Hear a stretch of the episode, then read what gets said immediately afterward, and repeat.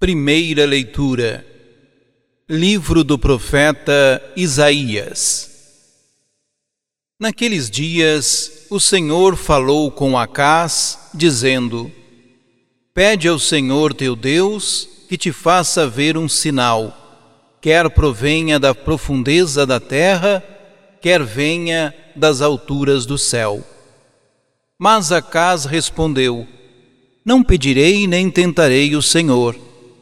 Disse o profeta: Ouvi então vós, casa de Davi, será que achais pouco incomodar os homens e passais a incomodar até o meu Deus? Pois bem, o próprio Senhor vos dará um sinal. Eis que uma virgem conceberá e dará à luz um filho, e lhe porá o nome de Emanuel, porque Deus está conosco. Palavra do Senhor. Graças a Deus.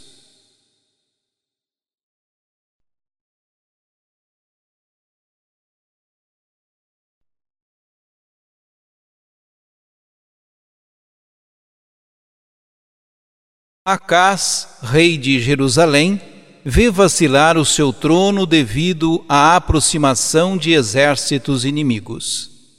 A sua primeira reação é entrar numa política de alianças humanas. Isaías, pelo contrário, propõe a resolução do problema pela confiança em Deus.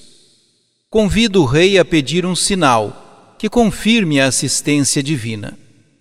Acaz recusa a proposta: Não tentarei o Senhor, falo por hipocrisia e não por verdadeiro sentido religioso.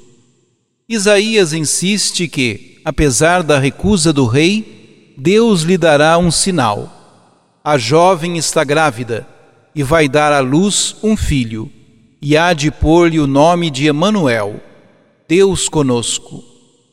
O sentido imediato destas palavras refere-se a Ezequias, filho de Acaz, que a rainha está para dar à luz.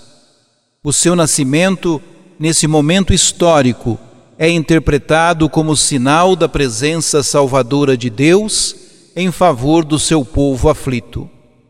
Mais profundamente, as palavras de Isaías são profecia de um futuro rei salvador. A tradição cristã sempre viu neste oráculo o anúncio profético do nascimento de Jesus, filho de Maria Virgem.